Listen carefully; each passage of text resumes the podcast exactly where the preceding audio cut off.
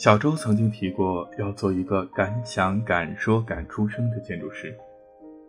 就在前不久，小周有幸进入了米味传媒的公司，见到了当年《奇葩说》的主创人员，也见到了马东老师的本尊，见到了颜如晶、花溪等各位奇葩的大咖们。虽然最终呢还是无缘第三季，但是能够成为《奇葩说》北京官方落地社群小组的成员，小周还是很高兴的。建筑师就应该走得更加奇葩一些。对此，小周还刻意去百度了一下“奇葩”的含义。奇葩呢，原来是指美丽的花朵，现在多指奇特而美丽的事物。其实，建筑师所创作的内容、创新、创意所做出来的，更多的也就是奇特而美丽的建筑，不是单单追求与众不同。而是更要追求美感。在如今，我们已经不再是经济、适用、美观三重对建筑的考量了，更多的会要求建筑能够与众不同，却又在情理之中。对比周边的环境，建筑应当同环境融为一体，但是又应该有着自己的符号，通过自身特色的表达，这才称之为建筑。在建筑市场不好的今天，我们作为建筑师，除了努力积极的去面对所有的环境内容，还要及时的去调整，提高自身的业务水平。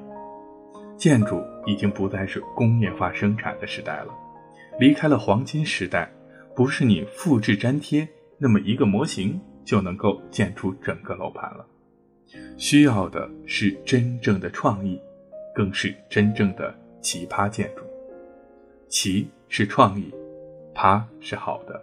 只有有创意又出色的建筑，才能够存活在如今的时代之中。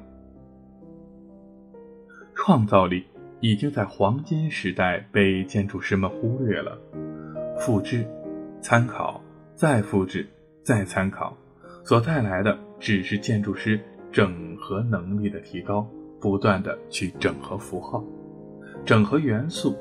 而这些真正的具有创意的东西，只会被扼杀在摇篮之中。小周相信，建筑其实是能够说话的，它也会有不同的表情，更会相互比较。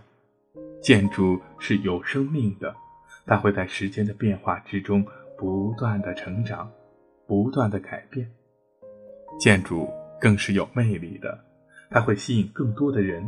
或者更多的建筑与它比邻同间，而建筑师就是在创造着生命，创造着语言，创造着魅力。建筑师如同是上帝一般，却又不同于上帝。正如之前费总所讲的，建筑师就是带着镣铐在跳舞的舞者，既要跳得好，还要不被镣铐所伤到。所以说，加油吧，建筑师！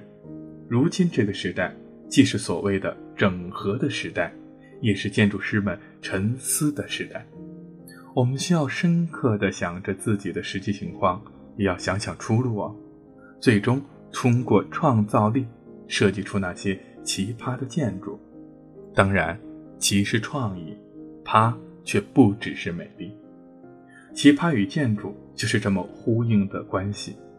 而你呢，建筑师，那就是创造着奇葩，让这个奇葩显得更加情理之中的那个人。加油，建筑师！